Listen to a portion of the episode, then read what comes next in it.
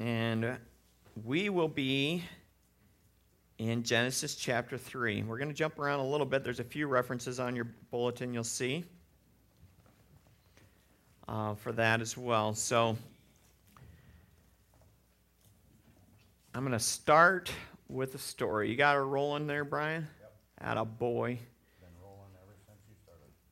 Thank you. Appreciate that. Um, I got a, I got the story from my brother. I rem- that's where I heard it first. I'm pretty sure he heard it from Ravi Zacharias, but I'm not 100% sure about that. It's a good story, and it hits the point home today. So there, there was a factory in South America that built different items for sale, and the locals they were simple people, and they pretty much had everything they needed. Um, anything more than, than that, they would have um, it would have been silly maybe to have. Um, so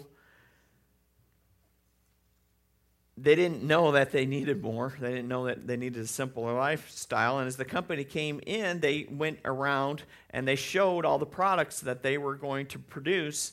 And the people got excited Well, how do we get this? Well, you come to work for us and then you can get these items. And so they all started applying for jobs. They got work and um, pretty soon they had a hard time having people come back and, and work.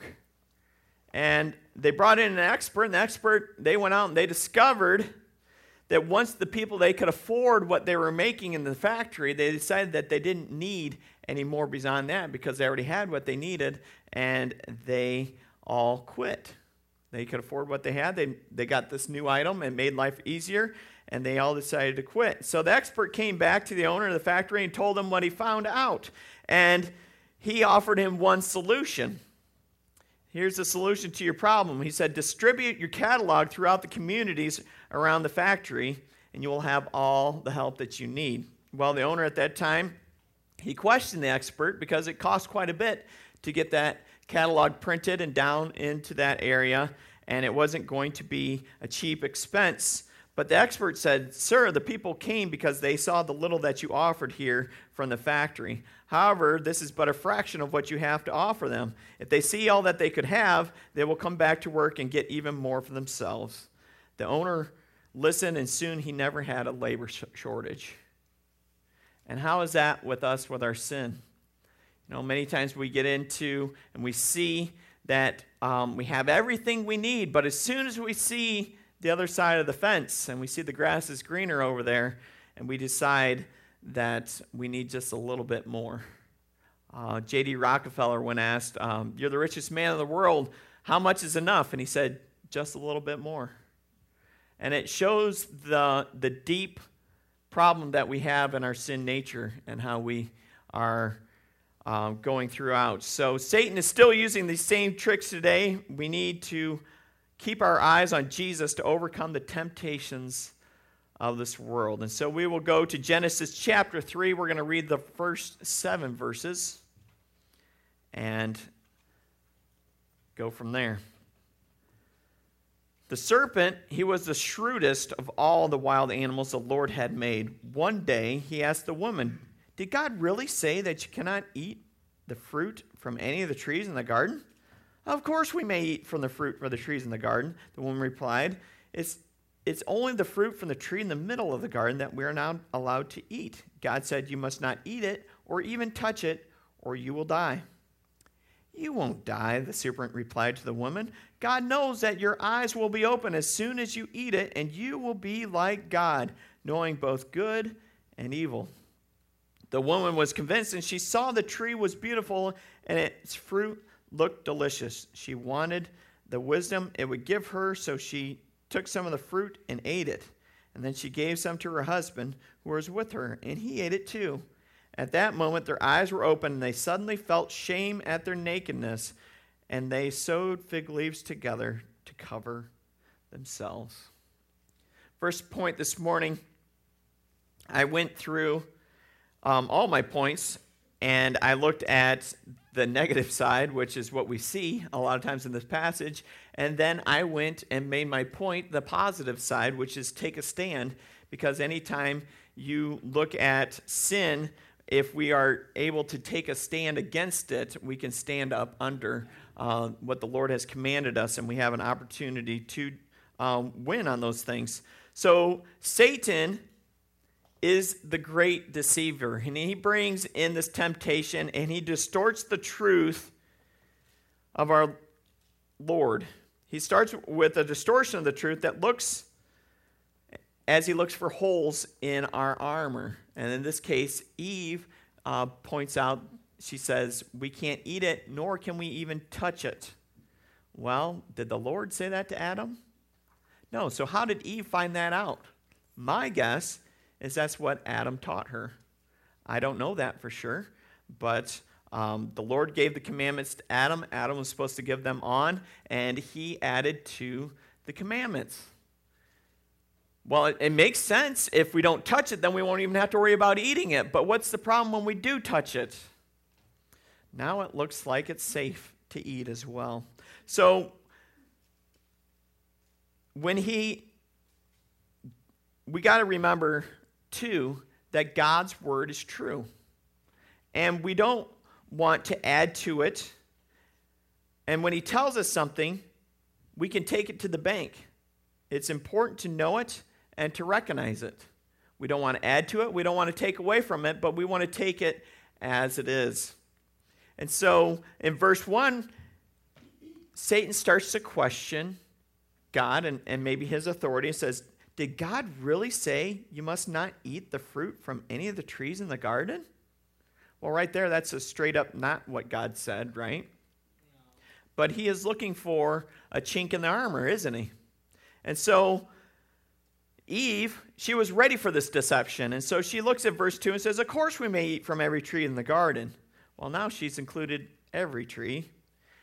But in verse 3, she continues on. It starts to get a little dicey. The only fruit from, from the garden in the middle of the, or the only, it's only the fruit from the tree in the middle of the garden that we are not able to eat, God said.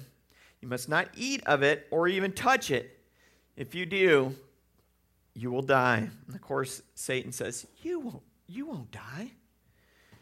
And right away, they don't die. Adam lives to be 950 ish, um, give or take 10 years, right? Uh, he lives a long time before he passes away. If we look at that today, wow, that's nearly a century. That is amazing long time, and he was blessed with that long life.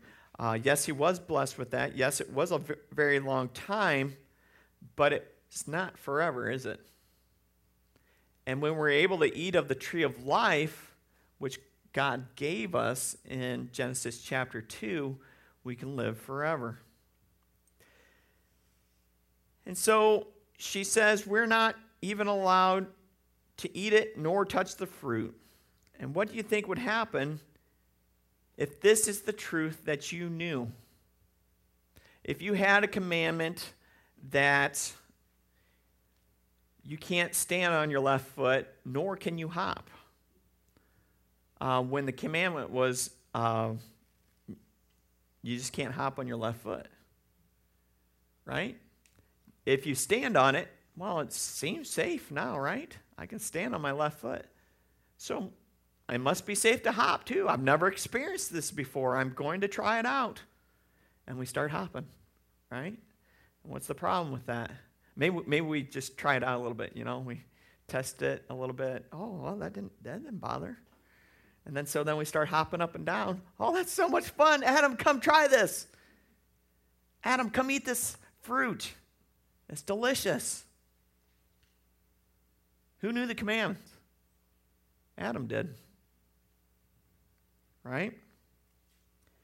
But notice she didn't ask Adam about the situation. She just went and took it upon herself to uh, go where she was at. They didn't go ask God. They didn't seek God out. They didn't wait till the evening to say, "Well, God will be here in a few hours. We'll we'll ask Him about this because uh, let's get some clarification on this here." Um, I was told this, but no, no because it wasn't just the fruit that was tempting, was it? It was the knowledge that went with it the knowledge of good and evil. And if we have that knowledge, then we could be like God. And, and we don't want, well, I don't want to offend him by just being like him. So I'm just going to go ahead and do that. And then we'll see how it goes. Right? That's, you ever justify your sin by that before? Well, I don't, I don't want to make him mad. So I'll just go sin. Oh boy. Um, I, I'm sure I've done that more than once. So if that was our truth that we can't touch it, we can't eat it, when we go ahead and we start handling it, or when maybe the serpent hands it to us, I don't know how he hands it to us. Maybe he had hands back then before he crawled on the ground. There's a debate about that. Um, I touched it and nothing happened. And I'm probably safe to eat it too. So she ate, and Adam was like, Well, she didn't die. It's not poisonous. I'll try some too. Immediately, their eyes were open. Notice they're not open until Adam eats. Immediately, their eyes are open after Adam eats. Who has the authority in that situation? In my opinion, it's Adam. Who had the responsibility to protect his wife? Definitely Adam. There's no, I don't have any debate on that one. right? Men, we're supposed to watch over our wives. I think God created us first, put us in charge first, and then we are supposed to love her sacrificially. Is Adam loving her sacrificially? Not in that situation. He's sacrificing her, right? Well, let's see what happens to her. I got more ribs. I, I don't know his justification is for that, you know? It, it doesn't make any sense to me and then they try to cover it up. Immediately, they feel ashamed of their action. They realize they're naked and they try to cover up. Have you ever felt like that before? You see it, you do it. You may be in the midst of doing it. You know you're going to be ashamed after it. You do it anyway. So, how do we prevent something like this? I turn to 1 Corinthians chapter 10. This is a classic um, verse on temptation. It says in verse 12 through 13, it says, If you think you are standing strong, be careful not to fall. The temptations in your life are no different from what others experience. And God is faithful. He will not allow the temptation to be more than you can stand. When you're tempted, He will show you a way out so you can endure. I think my problem is my selfish sin nature um, ignores those um, doors to take, those exit ramps that I could take before I go down this path of sin. God opens one up and says, Hey, you could be busy doing this. Um, you haven't read your Bible today. You have uh, plenty of yard work to do today. Uh, and I stay um, narrow minded on the sin and it creeps at my door, and he sometimes shows me a door and exit right on the way out if I've looked at least looked down those paths um, earlier in the day. Sometimes we get into those temptations and we, I, I don't know if you do this, but I do this. I will get to that temptation. I'll say, Lord, you said you provide a way out. And I kind of feel like he says, Well, I sent you the old joke I sent you a boat, a helicopter, and things, and, and now you've drowned because you didn't take the way out, and the, you're drowning in your sin, right? So we need to look our way out. How do we do this? How do we stand? How do we stand firm? What are some of the things that we can do? I think daily pursuing the Lord and His Word. When I wake up in the morning, I have an audio adrenaline song that says, I want to say a prayer before my feet hit the ground. I want to give this day to you. And it says, breathe in, breathe out, breathe in, breathe out. And um, that's the song. It's one of their uh, softer songs. But I really like it because it reminds me when I wake up every morning, especially when I'm struggling with sin or a grumpy attitude, to give the day to the Lord. And how much a big difference does that make when I start the day with Him? It says, Pride goes before the fall or before the destruction, and haughty spirit goes before the fall. when I think I can handle by myself, I'm in trouble, aren't I? So ask yourself are you standing on your own strength or in the strength of the Lord? How am I going to do this? Am I going to stand in my own strength or am I going to stand in the strength of the Lord? Life is good. I can handle the problems I have set before me. I can, I'm, look at me, look how I've done. I've done so well lately. Every time I say that, I'm like, oh, great. I, I, now, this is every time I say that, seriously, every time I go, I've been doing pretty good on that. I go and I check my Bible reading plan and see where I'm at on that. And sometimes, I, if I'm caught up, I'll go back and read today's verses because I know that's pride. To me, that's pride. Look what I've done. Oh boy. Oh no. Um, humble the. I'm going to humble myself, and um, I'm going to give the Lord credit. Praise God for what you've done. Praise God for your protection on my mind and my heart and I'm going to resist the devil, and he will flee from me. That's James 4 7. When we depend on the Lord's strength and his promises, he will protect us, he will give us protection, and he is a very loyal God, is he not? If you look at God and he says, I, uh, I'm the Lord your God, I'm a jealous God. That's also a very loyal God in, in that jealousy, right? Because He doesn't want us to take second best. He doesn't want us to take uh, another sin and things. And so He is a loyal God, and that He will, no matter if we do turn away from Him, He will um, pursue us. Satan is still going, he's still using the same tricks today. We need to keep our eyes on Jesus to overcome the temptations of this world. Let's continue on in Genesis chapter 3, verses 8 through 13. It says, When the, when the cool evening breezes were blowing, the man and his wife heard the Lord God walking in the garden. And so they hid from the Lord among the trees. Then the Lord called out to the man, Where are you? He replied, I heard you walking in the garden, so I hid. I was afraid because I was naked. Who told you you were naked? The Lord asked. Have you eaten from the tree whose fruit I commanded you not to eat? The man replied, It was a woman you gave me who gave me the fruit, and I ate it. And the Lord asked the woman, What have you done? The serpent deceived me, she replied. That's why I ate it. At least she's a little bit more honest than he is. Right? He doesn't even say, I was wrong. He said, She did it. You did it. They are kids. They're probably about three days old. I don't know how old they are, but you know, you think about it, they're grown people. They're experiencing all these new things. You figure it's taken a year to name all the, the animals, right? They're pretty young in their uh, emotions, in their spiritual walk with the Lord, and uh, their physical bodies. They're just starting to get used to them. And who knows when Eve was created? We don't have a timetable. She could have been three days old. So, shouldn't he have been watching her more than? Shouldn't he have been standing in, in for her instead of just watching her? Maybe that's that's way. I really think Adam was in eyesight when all this occurred. I think he probably saw because she was able to say, "Here, try some."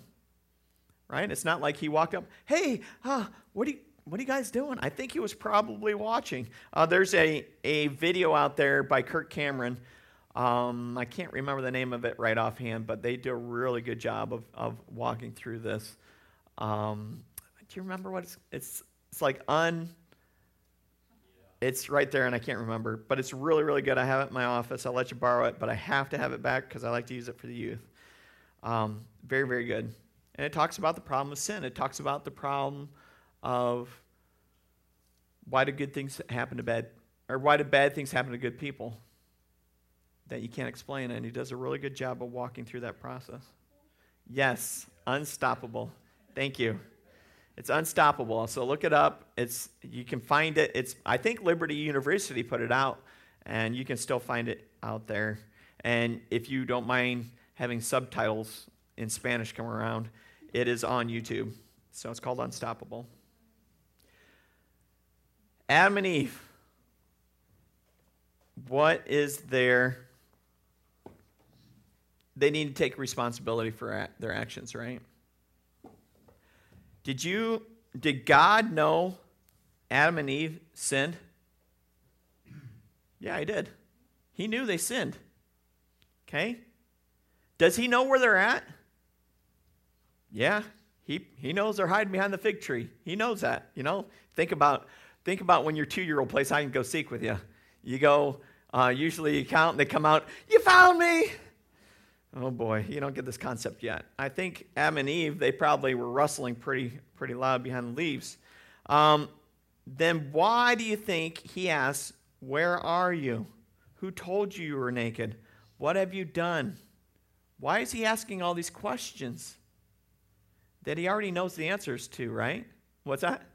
They're kids. they're kids. And I think he doesn't do it for their benefit. I think he does it for Adam and Eve's benefit. He doesn't do it for God's benefit, he does it for Adam and Eve's benefit. And if you look at this, he does it to a break in the big this is what's happening this is what you've done you un- need to understand the scope of the guilt that is laying on your head here. And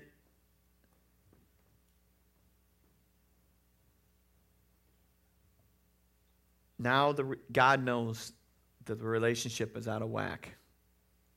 It's literally uh, thrown for a loop. He knows even though he hasn't done anything wrong, the Lord hasn't he's going to have to make it right. He's the only one that can make it right in that relationship. So we ask them questions so they will be able to process what's going on. And how do they respond? We've talked about this a little bit.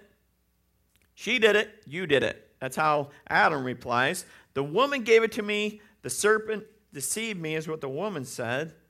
And notice how he says, The woman you gave me right? I'm just going to go out on a limb here, but a, a good lesson to learn from this passage of Scripture is you don't blame God, right?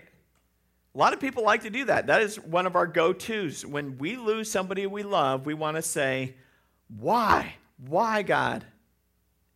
And I think it's okay to do that to somebody you love for a time. But you need to walk through that process.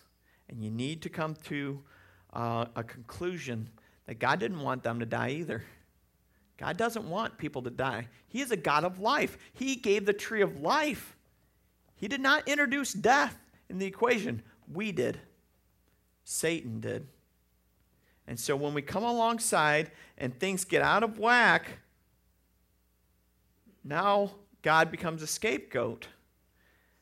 And that's just not simply not what God intended for life to happen.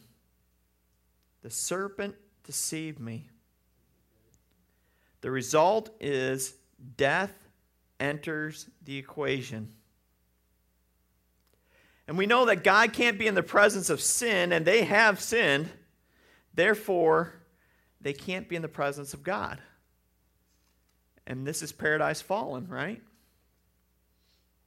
God has to solve the problem of sin. And this, at this moment, is when Jesus enters into the equation to be the solution.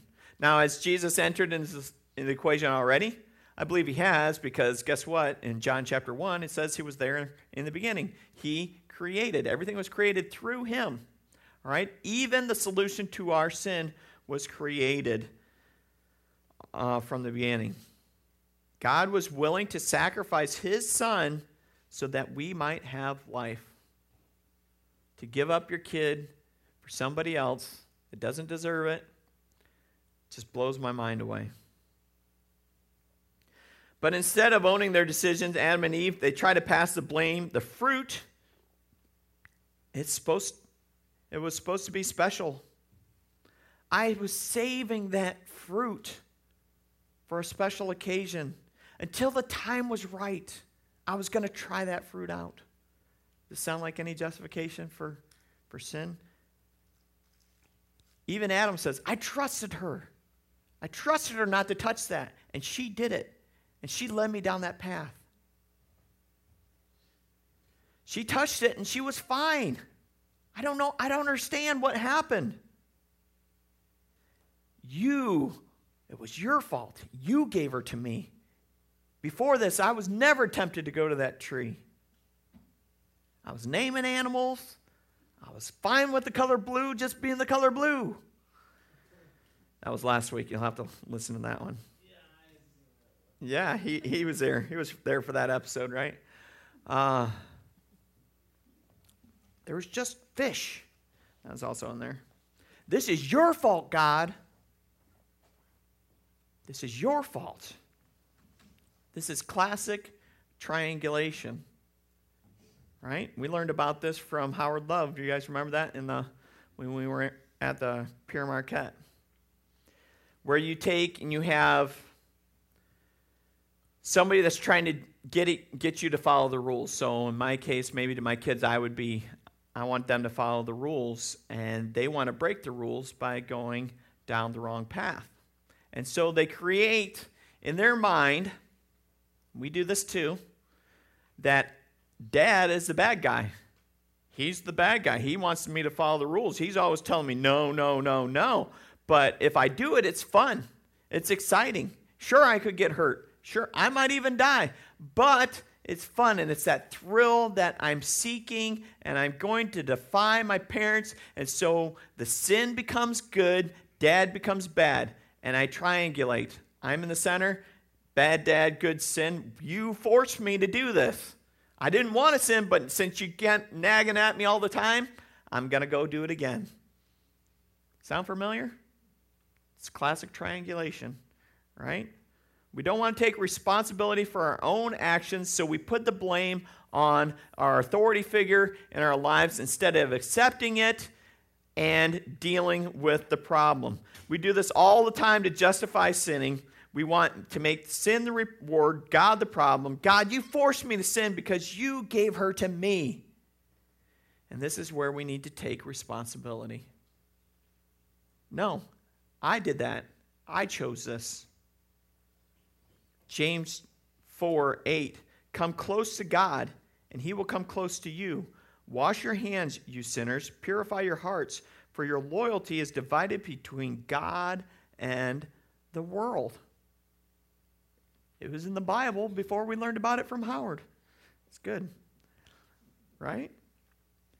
King David does this too. When he finally admits that he has a problem, when he's caught in his sin by who? The Lord. He doesn't say, Well, if we didn't have rooftops, I would have been a problem. We could have had baths in the basement, would have been great. No, he doesn't say that. He said, I sinned. I sinned. But what's what's the deal with David is when the prophet Nathan confronted him, David said through the little story or the parable that Nathan gave, he says, That man deserves to die. And then he turns around and says, David, you are that man. Right? And then he comes along and he says, You're right, I am. I deserve death. Adam and Eve deserve death. Who can give them life? Only God the Father. And he, Nathan says, You are not going to die today. But there's consequences for your actions, aren't there? The baby died for David, and for Adam and Eve, we have um, them kicking, kicked out of the Garden of Eden. When King David finally admitted it, he com- that he committed adultery and murder, he confessed and repented. Do you know in that span of time between uh, the adultery and the death of Uriah, that David, and then the year or two, I think it was a whole year afterwards, David did not write a single psalm. He did not write a single psalm. And you guys might learn about that. You're doing 1st and 2nd Kings next year? So you might, you might learn about that. That's where I learned about it in CBS. Um, so that was something that was, I was like, wow. But then you get Psalm 32, Psalm 51, you get Um, the two other really, really good ones, I can't think of what they are of hand. But you're like, wow, God showed up and he did some amazing things there. And wow, we have a spirit of the living God working within us to control our sin nature. And like we read in the call to worship, I'm going to read Romans 8, 8 and 9 again. It says, That's why those who are still under the control of their sin nature can never please God. But you are not controlled by your sinful nature. You are controlled by the Spirit if you have the Spirit of God living in you. Do you have the Spirit of living God living in you? How do I know? Do you feel guilt when you sin? That's Spirit of God working, sometimes on the front side, sometimes on the back side. And what I mean by that is, have you committed your life to Christ? On the front side, when you start to recognize it as sin, then you're like, the, the Spirit's already working to bring you to Him. On the back side, after you accept Him and you're trying to follow Him in obedience and walk in sanctification, He is convicting us when we um, stray away. Oh, I shouldn't have done that. And as I get older and I mature in my faith, my sarcasm becomes less and less because I see the pain that I can have when I throw out that sarcasm a lot. I was very, very sarcastic, very mean. I was a mean kid. I had to realize that and I had to recognize that. Just a jerk. Uh, because I figured if they couldn't hurt me, then I, then I, I would never get hurt. So I'd hurt them before they hurt me. If they had a comeback, I had one better.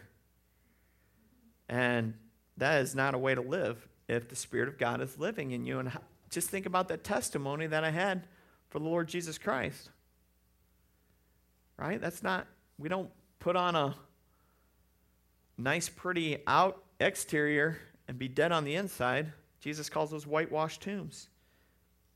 And Satan still tricks us today. Um, and we need to keep our eyes on Jesus to overcome the temptations of the world. So let's go ahead and read 14 through 19. I'm not going to do all of chapter 3 today because um, we're going to talk about Cain and Abel and it'll walk right into it. It's really, really neat to see what God does with life and how we might say to ourselves, this is a little bit of a tangent, our kids, our kids will, will save us. They'll be our salvation. Nah, that didn't work so well, did it? Right? They, they can overcome sin, right? The first two kids that were born, one of them dies right away, right? It doesn't look good for the home team. That's all I got to say.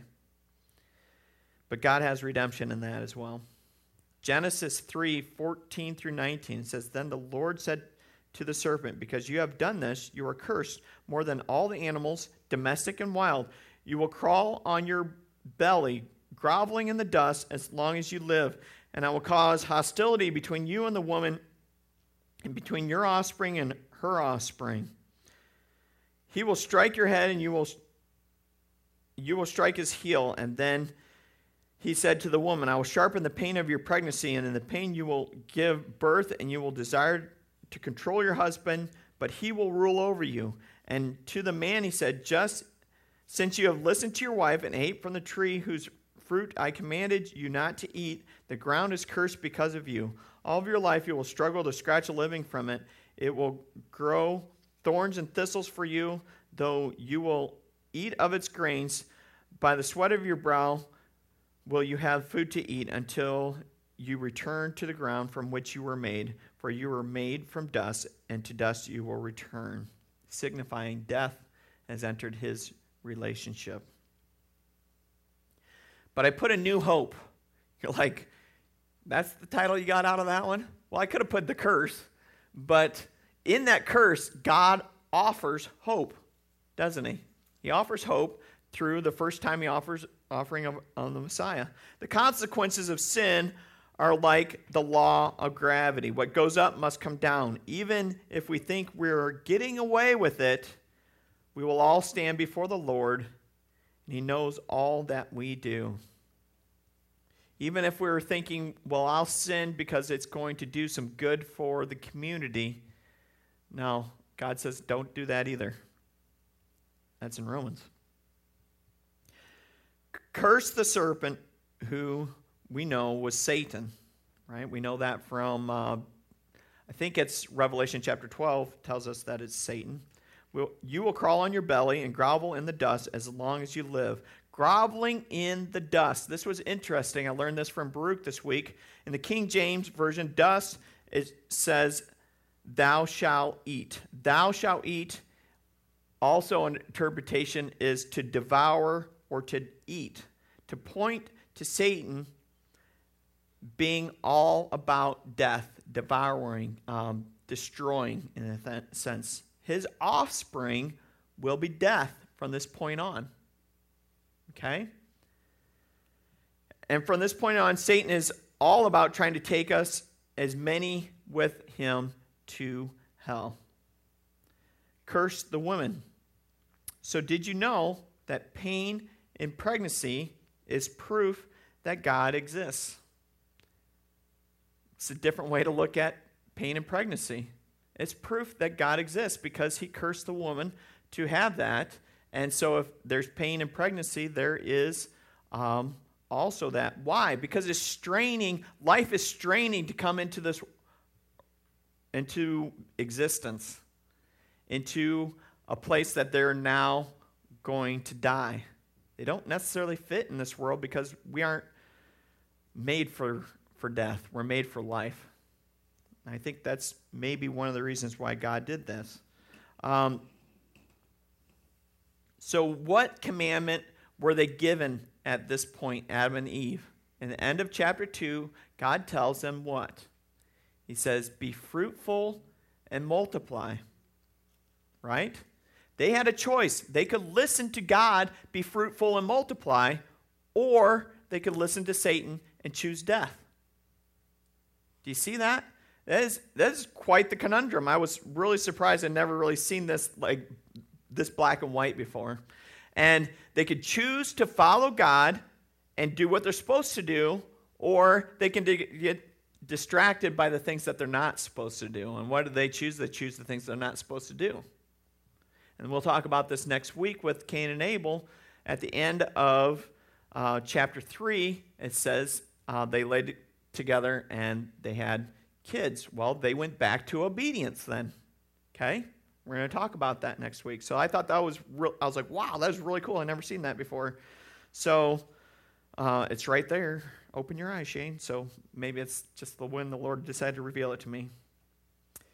Be fruitful and multiply. The pain in pregnancy shows us life is going to be much more difficult to bring life into a dying world. The giver of life, woman, will struggle with death forever. She was supposed to be the bringer of life, and now she's going to struggle with death. And that is, I think, the, the reminder and why we have pain in pregnancy.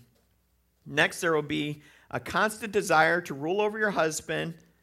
And in today's age, I'd say most men allow that. Most men would be just happy for the woman to rule the household. They'd be happy for the woman to be the breadwinner.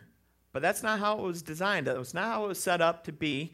And it is, um, the Lord wants the men to take the responsibility, the men to have a co partner with Him but have the final say in the decisions to be made.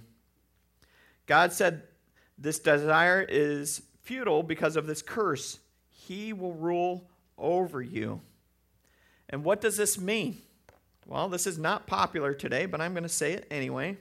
There is a physical difference between men and women. There's a physical difference. Men are generally stronger than women. Now, are there girls that can run faster than I can? Yes, there are. It pains for me to say that, but there are out there. I'm a very fast um, man. I can beat most people in a foot race. And um, generally speaking, I'm stronger than most women. Not everyone, but most. Right? That is designed because we are supposed to be the protectors. What did David what did David? David did this too, but um, what did Adam mess up? He did not protect his wife. He was supposed to protect Eve. He dropped the ball. He let her have the responsibility, and because of that, that is some of the reasons why I think this curse came into being. Men must choose to be gentle. This means strength under control. Men are able to compartmentalize their feelings. Men can take one thing and think about it solely. Okay? This is why men can be great carpenters and great fathers, but they can't be great fathers and carpenters at the same time all the time. Does that make sense? Or maybe they're a great gardener, great carpenter, and a great mechanic, but they can't think about those three things all at the same time. They have to focus on gardening, and then they focus on uh, carpentry, then they focus on the mechanics. That's how we work. We are very single minded. What's the, the book? Um, women are waffles and men are sp- spaghetti, isn't it? It might be flipped. Men are spaghetti, women are waffles. But that's the concept of that, that book. It's a pretty decent book. Okay? On the other hand, women can think about four things at once. They can think about th- these things and they can have experienced emotion in all three things all at the same time. So if you have something that's really bad and something that's really good, they can be crying and laughing all at the same time for two different reasons. And we all look at them and we're like, the Lord bless you, because I don't know how to handle this sometimes. And generally speaking, at that point, it's good to ask for permission. Can I give you a hug? And you don't say anything at all. But if they say no to hug, then you might want to uh, find another room. So, right? This makes women great nurturers. Right? We talked about women being the beauty of God last week, and they are also the nurturers. They come alongside and they can feel the emotions in themselves and their babies and, and their husbands all at the same time. We can't do that unless we like focus, focus, and focus. Not as easy. It's not as easy for us. That's great for a nurturer, for a mother, for um, being about life. It's not the best when it comes to like the battlefield. Right? That's one reason, that's one big reasons I've heard why you send men to war and you don't send women to war because they can't process all the emotion all the time with it where guys can compartmentalize that's also why you have PS, ptsd because they compartmentalize it, they lock it away, and then it starts to leak out. And that's dangerous if you don't deal with it. With all that said, it is through women, offspring, that Satan will be, through woman's offspring, that Satan will be defeated. This is the first promise of salvation from the Lord. And oh, I can't remember the, the fun Latin term there. Uh, the Savior will be born of a woman. We know this to be Jesus, who was born of Mary, right? It's the first promise of the Messiah being born of a virgin. And finally, the curse of the man. When you're disciplining, that's our final point.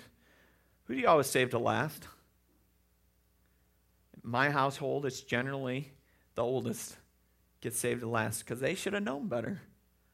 Um, or it's the one that, that you told directly that they should or shouldn't do this and they didn't listen, they didn't pass it on their siblings. The one got caught up in the mess and now they are in trouble. So I believe that's why man is saved at last. Man, they'll have to work hard all his life to earn a living. And it says uh, the struggle there means the huffing of, of air through your nostrils. So it means you're going to have to work hard. To be fruitful and multiply was the, the command that you were given, just became hard. It would be very difficult to survive because God cursed the ground. He does not curse man, he curses the ground. That, I thought that was interesting too, that our, our curse is more exterior. God eventually sets up a system for sacrifices. He sets up a system of high priests that have certain tasks to offer sacrifices at the altar.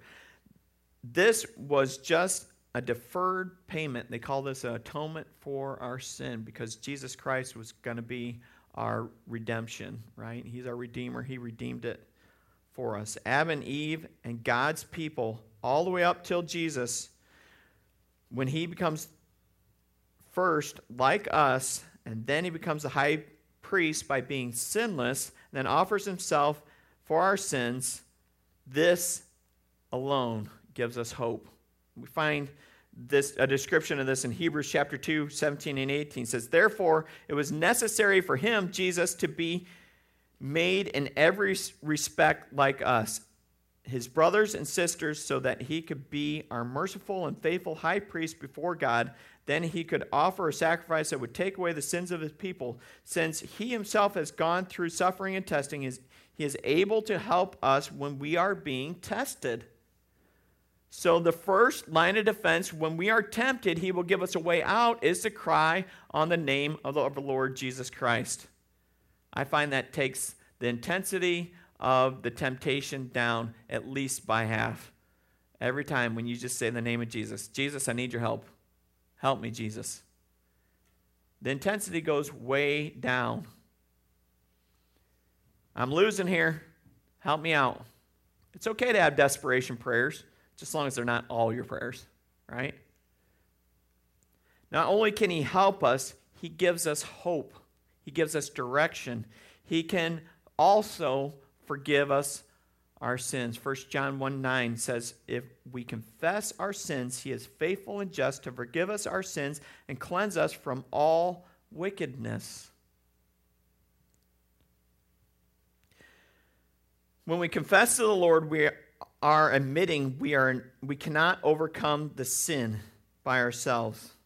Without the power of the Lord Jesus Christ, we are nothing. He then washes us white as snow. Our path becomes a little more clear. Our hope for the future is restored as He has offered us a home in heaven. Right? I've gone to prepare a place for you. The question is Will you surrender your heart and follow in obedience the commands that which that to which he has called us? Are you willing to surrender your life to Jesus Christ on a daily basis? Because Satan is still using the same tricks today. We need to keep our eyes on Jesus to overcome the temptations of this world if we have any hope for the future. And I believe we do through Jesus Christ, right? Let's pray. Lord, you're a God who loves us. You take care of us. You want what's best for us. When we turn to the right or the left and we stray off the path and we think we can do it on our own, Lord, you reach out a hand ready to receive us back every time. Lord, I pray that you would continue to press on our hearts what it means to walk in obedience with you, that we would treat that coworker with compassion and kindness so that it may be reflected. If not, you'll heap coals on their head. That's fine. Um, Lord, I pray that you would be with this community as we um, pour out our hearts into their and our lives into this community through the school and through different things. I pray that we would be uh, making an impact for the better. Guide and direct us in your ways. And give us a disciple making way of life in Christ Jesus. Let's read this together. I think it's on the PowerPoint there. It says, Heavenly Father, thank you for giving me a disciple making way of life in Christ Jesus. As I go through every part of this day, help me to love you and to love the people who cross my path, starting with my family. Don't let me miss the adventures you are sending my way to live and to speak the good news about Jesus today. Draw my heart to you and to specific people you want me to pull close for Jesus like disciple making friendships. By your word and spirit, transform me into a follower of Jesus who loves you, who loves people, who makes disciples, who makes more disciples ad infinitum. In Jesus' name, amen. Take this opportunity to go out into the harvest field and look for opportunities to share the love of Jesus. You are dismissed.